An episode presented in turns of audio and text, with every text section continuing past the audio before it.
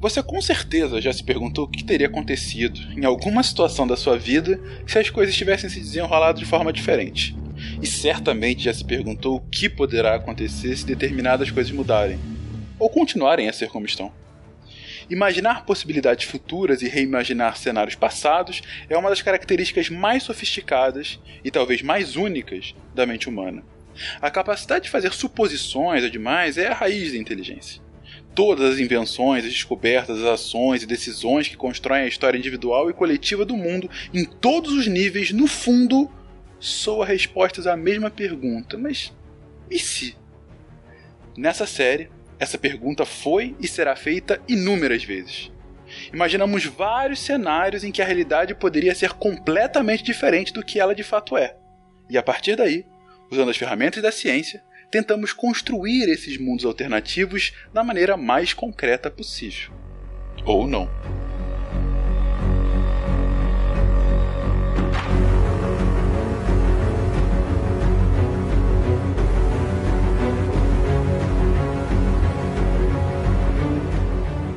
Bem-vindos a mais um episódio do Contrafactual, o seu podcast de realidades ligeiramente alternativas, e hoje... Hoje voltamos às estepes mongólicas com o Matheus, professor Barbado. Cara, pera aí que eu esqueci uma carninha que tava embaixo da minha cela aqui pra salgar. Pera aí só um pouquinho que eu vou pegar ela ali. Que nojo! Também com o Dani. Oi, gente, olha só, eu vou declarar aqui a minha idade, tá? De novecentos e trinta e oito anos, porque o nosso hino, né, perante aqui os mongóis, seria a música Comer Comer, do grupo Genghis Khan, tá? Quem foi na trash, quem foi na trash oitenta vai saber do que eu tô falando. Ah, meu ah. Deus do céu! E por fim, com Tarek Fernandes. Gente, o, o Genghis Khan era um Dothraki? Opa! Oh, oh, acho que... Khan, sim, Cal, né? né? Opa! É, eu acho que sim. Mas falaremos um pouco deles com a seguinte pergunta, gente... E se Genghis Khan tivesse dominado toda a Europa? E aí, como é que seria? Vamos lá, meia hora.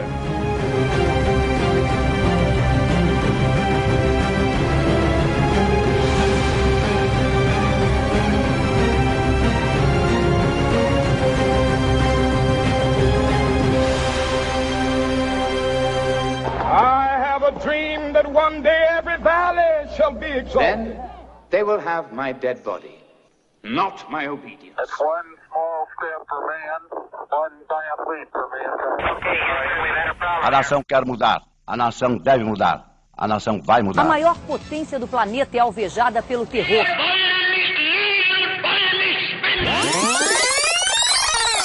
Contrafactual.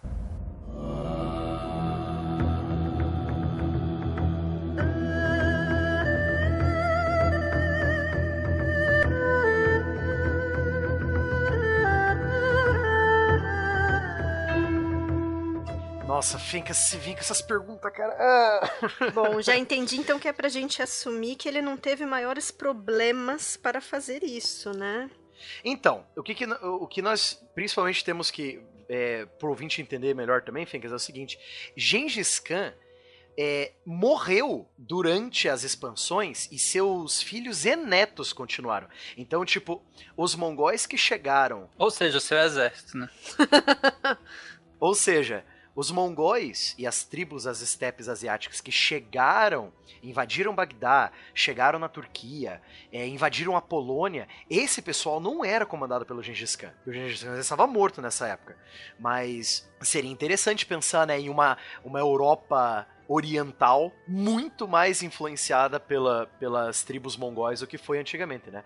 Até a nossa própria amiga Rússia, né, foi totalmente influenciada pelos mongóis que...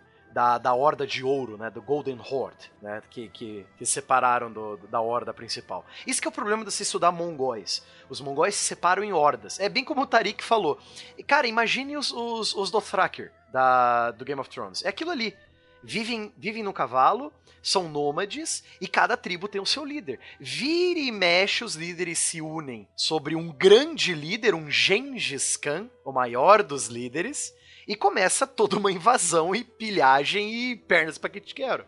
E realmente tem essa coisa do foco em uma figura, né? Que sejam os... Ah, eu já ia falar que sejam os caos, né? Olha isso. Que sejam esses cãs aí, ou que seja esse maiorazão e tal, como um Genghis Khan ou Genghis Khan, né? Mas ele sempre tem essa coisa de seguir, seguir um líder. E isso me faz lembrar de um filme que não é sobre os mongóis, mas tem a ver, que é o décimo terceiro guerreiro, quando, já dando um spoiler, porque esse filme é velho, né? Então, quando eles conseguem finalmente desconcertar lá o exército dos Vendals, né? Porque eles, eles matam o líder, né? Eles matam primeiro o porquê que eles lutam, né? Que é simbólico, e depois o líder. E a gente vê muito isso na história do Genghis Khan, né? O quanto que abalou a questão toda. Por isso até que eu perguntei no começo. Então, a gente já vai assumir que foi possível. Então, é pra assumir que ele não morreu também? Olha, eu acho que é possível assumir, Dani, que algum dos filhos dele ou netos dele conseguiu manter muito mais poder do que verdade. Eu chutaria o Kublai. É, Kublai e aí Khan, talvez amigão, tivesse parceiro pela do, Itália, do... pela Espanha, do Marco então, Polo, né? né? Parceiro do Marco é, Polo, é, até por isso, isso eu penso, eu acho que a gente podia especular aí uma entrada na Europa Ocidental, que eu acho que é mais doido, sabe? Itália, Espanha, assim. Ele ficou seduzido, né, pela, pelo Marco Polo, a questão da, da Europa Ocidental. Ah, eu quero também. Vamos montar um, um, um cenário, então.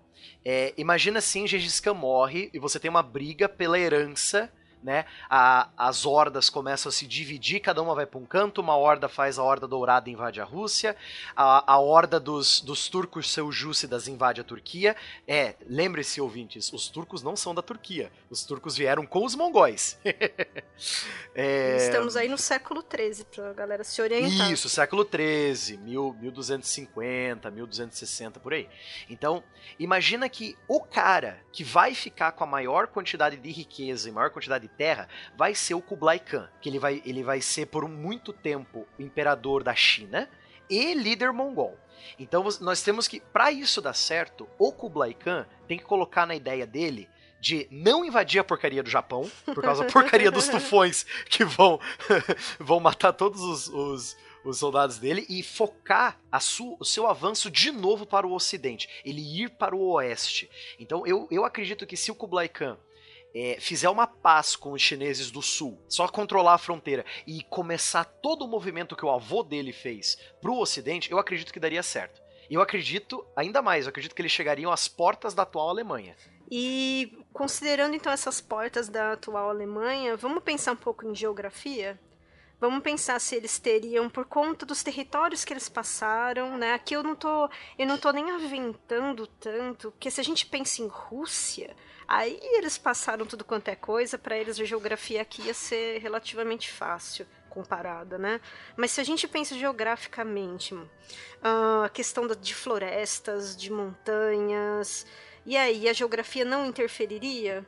Por, por conta até da questão de cavalos, de exército, de treino daquele exército. Tô tentando pensar a relação da geografia. Sim, o, o, o mongol, o guerreiro mongol, ele é totalmente o uso da cavalaria. Mas, assim como os hunos que atacaram a Roma Antiga, os mongóis, eles se adaptam muito fácil aos estilos de guerra diferentes.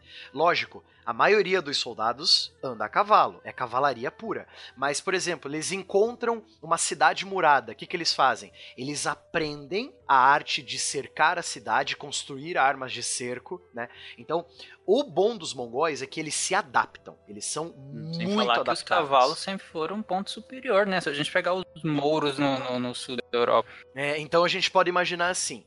Como, as, como a Rússia é tranquilo para eles, que é estepes, eles já viveram muito pelas estepes, então a Rússia é tranquila. Agora, o problema seria atravessar o mar Mediterrâneo e atravessar talvez o mar Negro, né, que é ali no, entre Turquia e, e Ucrânia, e aí adentrar ainda mais na Europa, né, numa, no, é, tipo atravessar as defesas polonesas, atravessar as... as defesas alemãs até, né? Então eu acredito que, de novo, se o Kublai Khan concentrasse seus poderes de novo, como o avô dele fez, pro oeste, e se adaptasse ao longo do tempo, porque o Kublai Khan, ele queria ser Genghis Khan, ele queria se provar o verdadeiro herdeiro do Genghis. Então ele, né, seguiria os mesmos passos do avô, eu acredito. Então, no fim das contas, você acha que ia ser, que ia ter uma civilização, se ele continuasse indo, por exemplo, setentrionalmente, e acabar dando uma, uma civilização mix de o que hoje são os, sei lá, suíços com os mongóis. Já imaginou? é, imagina o nível de Helvétia, que é isso? É, já imaginou, imaginou Viena, o coração do Império Austríaco, né? Já imaginou Viena lá, tipo, de um lado um mercador alemão, do outro um, um, um mongol montado a cavalo, salgando a carne na, na, na, embaixo da sela. Exatamente, imagina a coisa cultural, o que seria lá na frente, então, até da própria música, né? Como seria um Mozart, por exemplo? É, chocolates é. em formato de cavalo, é. Então, isso, isso que é o bacana. Quem assiste a série Marco Polo, apesar de ter algumas licenças poéticas naquela série, é uma série bacaninha. Os mongóis, eles se adaptam muito. O mongol, ele seguiria o estilo do começo do Império Romano. Seguinte, cara, eu conquistei você, eu quero que você pague meu imposto. Não importa pra quem você reza, não importa quais são os seus deuses, não importa onde você vive, eu quero que você pague meu imposto. Se você pagar, tamo de boa. Eu não te encho o saco. E tem um senso de importância em relação à aquisição de conhecimento bem interessante, né? Que eu acredito que, que, que, que essa questão da disseminação cultural, se fosse os mongóis, no, a gente pode pensar inicialmente que, a, que, teria um de, uh, que seria menor, mas eu acredito que não. Porque justamente o que o Barbado falou, eles também tinham esse senso muito grande de, dessa, de adquirir conhecimentos, sabe, para si. De, de, de pegar o melhor de outras culturas também. E outra coisa, pegar o melhor de outras culturas é só lembrar dos últimos episódios da primeira temporada do Marco Polo. Faz um tempinho já, então vou dar um spoiler aqui, né? Na última temporada, o Marco Polo tem a ideia de usar é, trebuchês, né, catapultas vindas da, da Pérsia, que os persas aprenderam com os, os europeus, né? Então a trebuchet, a catapulta, o trabuco também chamado, né, é uma arma europeia que passou pelos persas. A Pérsia fazia parte dos domínios do Kublai Khan. E, ah, aqui, ó, eu trouxe uns engenheiros persas para construir uma, um trabuco para você, né? Então ele sempre se adapta.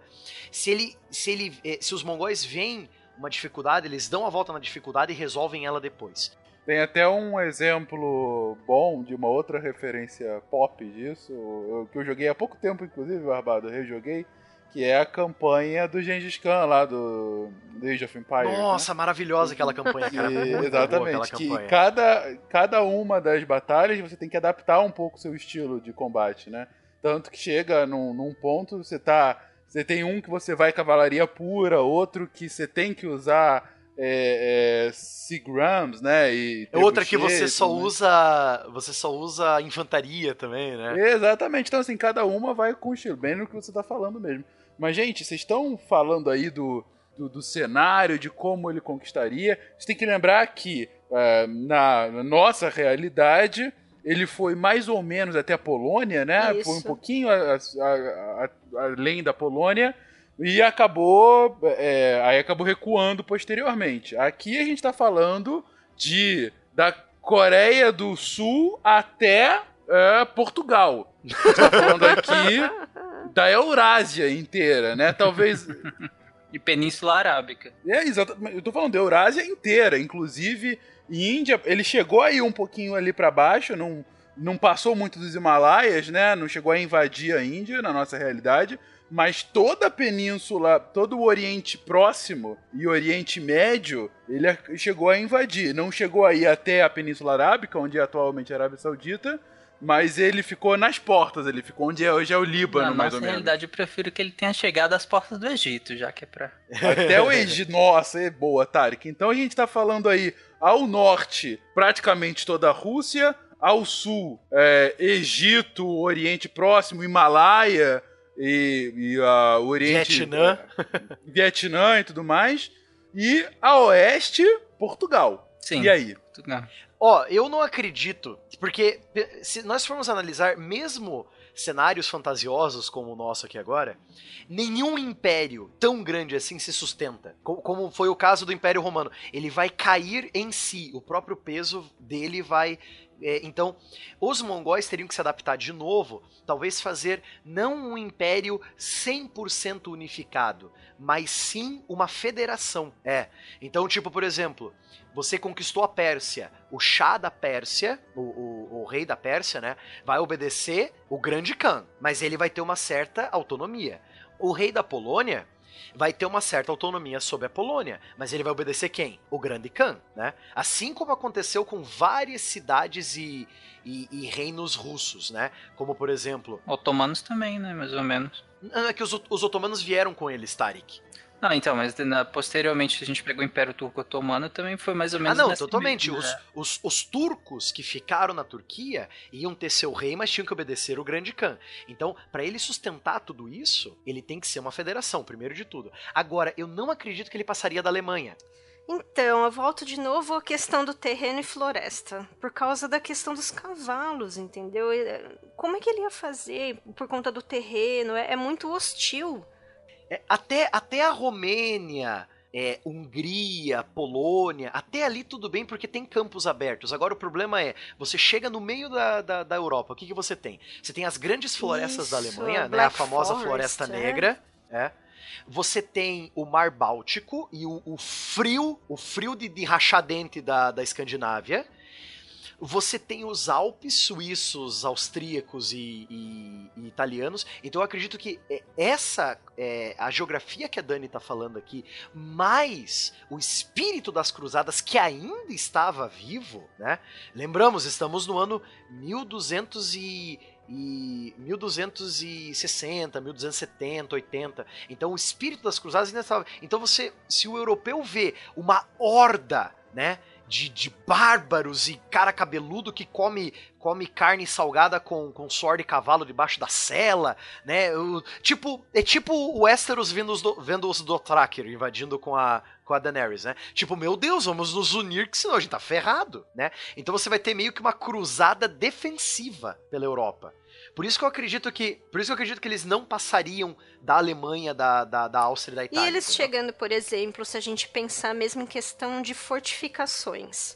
Vamos pensar aí nos castelos, em localiza a, a localização, se eles fossem atrás, por exemplo, dos líderes, né, desses pequenos reis aí, ou senhores feudais, que seja, mas assim, eles fossem atrás de castelo em castelo. Muito como a gente lê, por exemplo, no Cornwell, quando a gente lê a trilogia do Arqueiro, que eles vão... O próprio, o próprio livro solo dele, o Agincourt também, que eles vão de fortificação em fortificação. Isso, bem, bem por aí, bem por aí. Então, uh, como que você, vocês acham que eles, que os mongóis...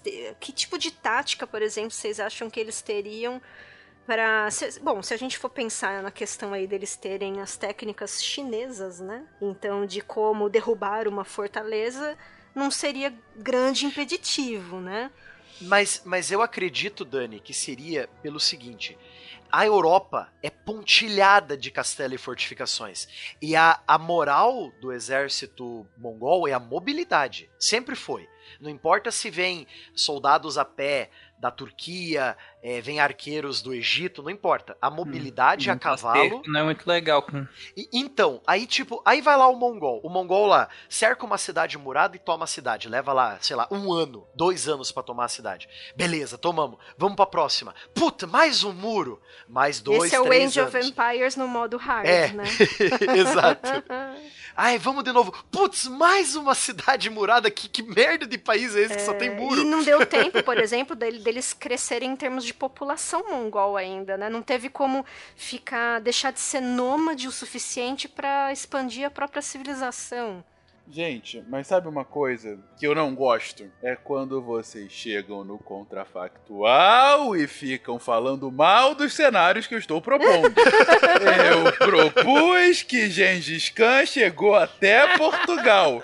E daí? Qual é que é? Isso é o Contrafactual. Não, não dá.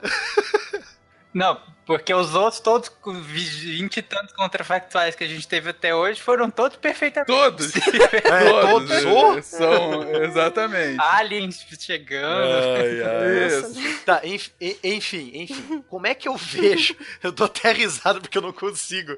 É meu cérebro de, mesmo mais fanta- o mais fantasioso é, historiador, historiador não é isso, mas pode, enfim. Pode puxar um, um, uma linha aqui? Pode.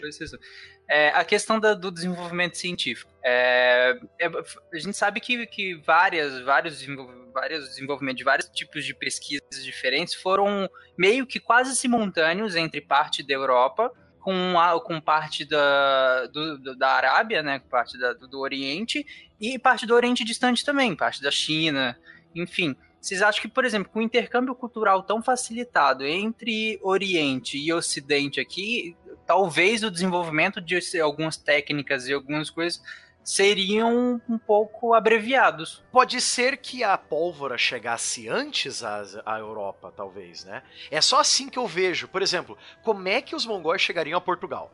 Então a gente teria que pensar um avanço tecnológico, isso quer dizer, antes de confirmar o... É, e que eu acho coerente, principalmente com o Kublai Khan, que o, que o Barbato falou, por exemplo. Lógico que todas essas conquistas não seriam alcançadas durante o, só o governo de Kublai Khan. Você teria brigas internas, teria o filho do Kublai tentando lutar para ser, né, o herdeiro, o, o, o tataraneto do, do grande Genghis Khan, né? Mas mesmo assim, vamos, vamos, vamos analisar então. A ciência, né, a, o uso da pólvora e tudo, é, poderia sim ajudar os mongóis a chegarem mais longe. Mas aí, eu acho que tem um fator muito melhor que ciência, Tariq, para poder domar a Europa.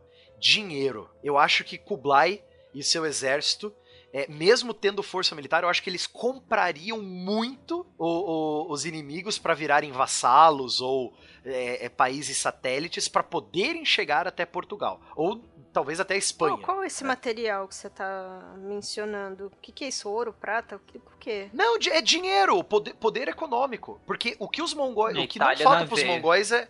Não, não só a Itália, Tariq. Os mongóis têm a toda a rota da seda na mão deles. Ah, ah agora to, tá. Todo o dinheiro...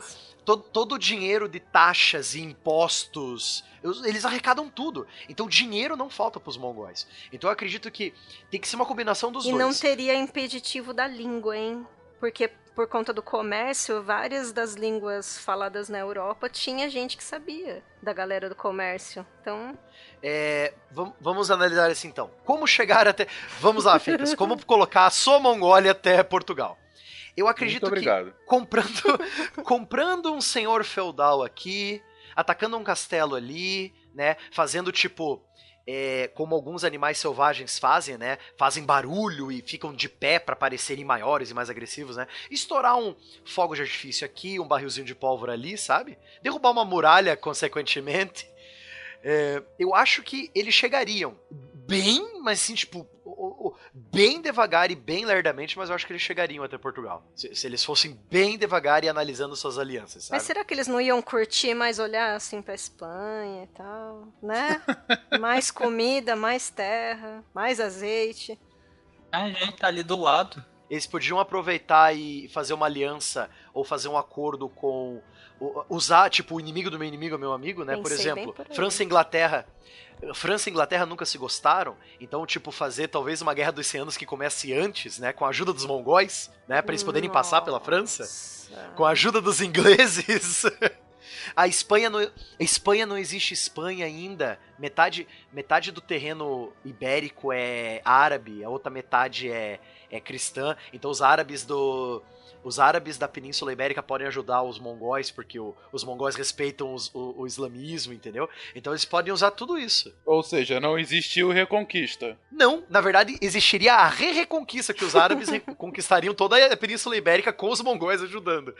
Então, nós perderíamos uma piada icônica do Monty Python, porque não teria mais Inquisição Espanhola. Não teria Acabou. Inquisição Espanhola. Não teria. Não teria parte boa. Não, exatamente. Ai, não, não, os espanhóis, os, os mongóis não esperam, ninguém, ninguém aguarda. Ninguém espera. Nem eles, né?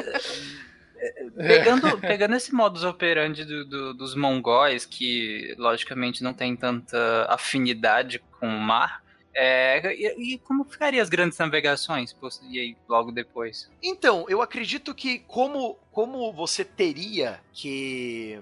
Você teria que colocar estados fantoches e, e vassalos e uma federação para manter toda essa rede, porque nesse momento o Império Mongol mesmo, ele parou na Ásia, mas todos os vassalos foram aumentando, né? E você tem que ter uma força militar constante para manter esses vassalos na linha. Quanto maior o Império, pior isso. Agora, qual que é o problema? Por que, que as grandes navegações aconteceram? Porque os europeus queriam ir chegar às especiarias sem ter que ficar comercializando com os árabes, certo? E, mas e se, e se agora os árabes estão na Península Ibérica e todo mundo tem acesso à especiaria? Pra que navegar? não, vai, não ia ou ter grande na, navegação. Ou, na real, eles iriam super, porque vamos falar de matemática, então. Matemática um pouquinho melhor, quem sabe não teria aquele desvio, né? Não sei, talvez fosse direto pra América, sei lá. A gente pode até especular que eles abraçariam a tecnologia ali, que eles iriam, eles iam entrar em contato com, desde embarcações que eram anteriores, de vikings, a embarcações aí inglesas, portuguesas, a armada da Espanha mesmo. Então eu acho que eles iam absorver, na real, essa tecnologia. Sim, mas aí a limitação não seria nem a parte técnica, seria mais o que o Barbado falou mesmo. Você tem a, a, a rota direta, sem, sem a rota, tá é, a rota é, você só precisa pagar... Você só precisa pagar o imposto e a taxa de alfândega dos mongóis. É. De resto, você consegue tudo. Então, desbravar o oceano seria uma coisa que vocês acham que não aconteceria. Então, adeus, adeus Camões, Vasco da Gama. Tal, talvez aconteceria pelo seguinte motivo. O que, que sobrou da Europa? Depois de toda essa... Chegamos a Portugal, Fakes, ah, finalmente. Portugal calma, é, calma. é mongol. A gente precisa pensar uma coisa, calma. Então... Chegamos na Europa, estamos aí já avançando uns anos e tal. Vamos imaginar isso até a peste? Então, Olha vai facilitar beleza. a peste é... bubônica, sim. Facilita, realmente. E aí eu acho que bem mais pessoas morreriam. Sim, por causa do contato e, da, e da, da, da livre, do livre comércio e pessoas indo e voltando, os ratos indo junto, Mas, entendeu? Ao mesmo tempo, a gente não tá com uma sinergia cultural com os árabes maior? Significa que o avanço da medicina poderia prevenir isso, não? Não digo curar a peste, mas... Além do avanço da medicina, algumas ideias chinesas de a tal da, da a famosa e misteriosa higiene que os europeus raramente tinham, sabe?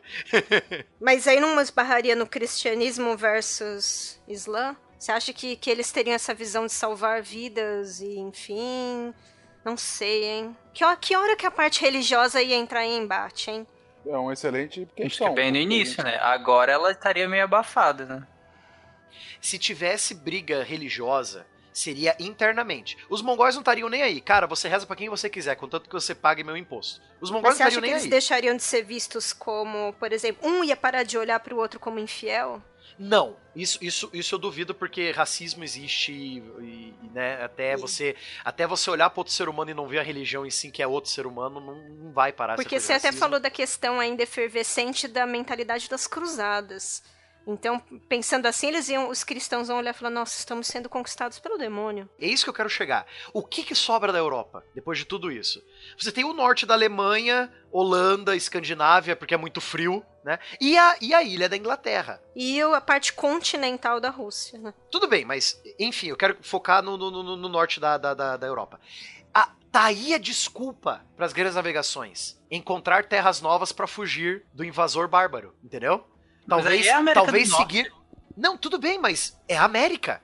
Não por causa de pensar em agricultura mesmo, em terra Não, fértil? Não, é, é, em... por exemplo, é, aí alguém resolve seguir a antiga rota de Leif Erikson, filho de Erik o Vermelho. O cara que saiu, o cara que saiu da Groenlândia para colonizar, olha só, o Canadá. Sim, teve uma colônia viking no Canadá. No ano mil. Newfoundland. Newf... Isso, Newfoundland. Newfoundland. É, tá, beleza. Então, o que, que sobra da Europa? Sobra o norte da Europa, que é muito frio para os mongóis chegarem. Então, todo mundo do norte da Europa ou tenta em vão tentar libertar o resto da Europa dos mongóis, ou pega um barquinho e saia de fininho, né? Mais então, fácil, vai, hein? Vai Pelo buscar que a gente um... até sabe da própria história, mais hum, fácil. Beleza. O... É um ponto a se considerar, mas é... o que eu queria colocar aqui é, dado que os mongóis Então, já incrustados aí na, na... A gente tá falando de peste. Peste a gente tá falando já de século quinze, né? mil e quatrocentos. Não, não. A peste não, negra é mil e trezentos. quatorze é. Ainda, perdão. É, então, quatorze. Um século depois da invasão mongólica. É... Mongólica, mongol. É... Mongólica não tá errado, Não deve estar né? tá errado, não. Bom, enfim. Um século depois da invasão. Uh, ainda que haja esses bolsões de resistência... Do ponto de vista de religião... Desculpa, é o que eu adoro quando você fala bolsões, porque é seu momento Tolkien. Ah! E você okay. falou nos zoonoses, bolsões. Ah, foi? É, então tá bom. Então, é, a, a, é, a despeito desses bolsões é, cristãos, você... A, a, a religião na Europa, ela tá em decadência, não? Vocês não imaginam que um século, dois séculos depois... Você não teria uma configuração religiosa europeia muito distinta, talvez inclusive com o próprio Islã crescendo, partindo da Espanha, partindo uh, do contato com a Itália, algo do gênero? Então, é, a partir da ideia dos mongóis, eles não perseguem ninguém religiosamente. Os mongóis têm a, os mongóis têm a religião deles, que é o Tengri, que, né, que é, o, é o grande céu azul sobre nós, né? É uma, é uma religião puramente das estepes. Mas Genghis Khan aceitava muito é, padres católicos, monges budistas, monges taoístas, entendeu? Então, é, as religiões tinham espaço, tinham espaço para crescer, se desenvolver em cada região do Império Mongol. Porque os mongóis não forçavam você a ter a mesma religião que eles, não é? Não é tipo, não é uma romanização. Você não está, com o perdão da palavra, você não está mongolizando as pessoas, né? Você meio que dá uma liberdade para elas justamente, Fencas, para evitar crenca. Porque se você começa a forçar a sua cultura num povo conquistado, esse povo vai querer liberdade. Agora, a partir do momento que você respeita, tá, tá, eu tenho que pagar pra você, mas você respeita a minha cultura, tá bom, tá bom, eu, eu aceito, entendeu? Então, eu acredito que o cristianismo não cresceria tanto quanto... Porque, querendo ou não, o Islã é muito mais fácil de conseguir adeptos. Você tem que seguir cinco regras. Se você seguir os cinco pilares do Islã, você é islâmico. Pronto, entendeu? Então, eu, o Islã era muito mais fácil de seguir do que o cristianismo, certo? Então, eu acredito que sim, o Islã iria crescer muito mais que o cristianismo. Mas o cristianismo não iria se apagar. Não, não se apagando, mas sem dúvida, maior possibilidade de crescimento. Talvez a reforma protestante nunca tivesse acontecido? Talvez, uma, é, talvez só uma, uma unificação por causa da queda de Roma pelos mongóis, os mongóis invadiram Roma e tal, a Igreja Católica acabou.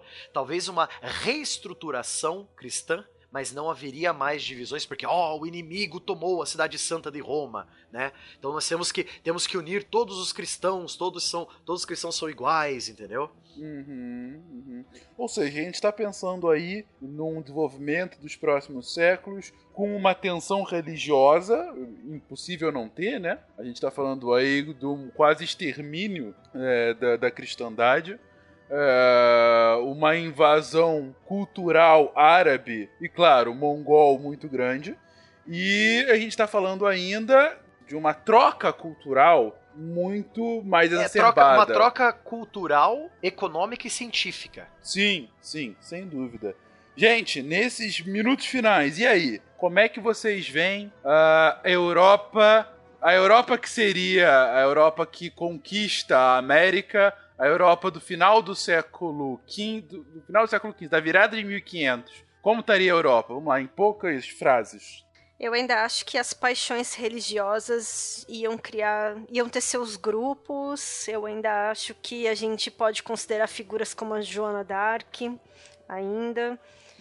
Uh, mas aí não talvez com, esse, com o viés original, né, da questão da guerra França-Inglaterra, mas pensando assim, com esse... Sabe o fundamentalismo, às vezes, que a gente mesmo vê em relação ao próprio Islã? Uma, que a gente, uma resistência, né, você diz uma, uma resistência. Uma resistência, isso, porque eu acho que concordo com tudo que o Matheus colocou sob, sob o olhar islâmico-mongol, mas tem o outro lado.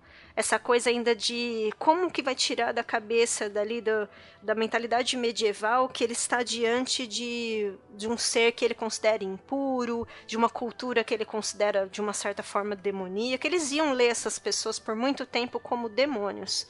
Europa, desse nosso período aqui, né, do, do, dessa nossa linha do tempo, o pobre é branco, o rico é mulato e o chefe tem o limpo puxado. Essa é a Europa. É verdade. Bom ponto, bom ponto. Tarek? Eu fiquei, quando vocês falavam, eu fiquei imaginando assim, uma caravela chegando no Brasil. Em vez de ser um cara todo bem vestido, com aquela pompa do Pedro Álvares, desceria tipo um cara estilo Caldrogo, assim, sabe? É, mas bem menos chechelento, viu? Né? Menos roupa, menos chechelento. Desceria falando assim: você quer servir ao Khan dos Khans? É. E era capaz de falar que mané, espelhinho, que, né? Enfim, enfim, um mundo bem diferente do que a gente conhece. Daria pra ficar aqui discutindo mais tempo sobre reflexos. O Brasil teria uma outra história em absoluto. Mas ficamos por aqui. Vocês, queridos ouvintes, o que vocês acharam desse cenário hipotético? Vocês concordam com o que a gente disse? Vocês discordam? Vocês concordam comigo achando que eles querem fazer a disrupção do contrafactual e não responder as minhas perguntas? Deixem aí seu comentário, escreva aí, fale conosco, enfim. Ah, ficamos por aqui e até semana que vem. Um beijo, tchau.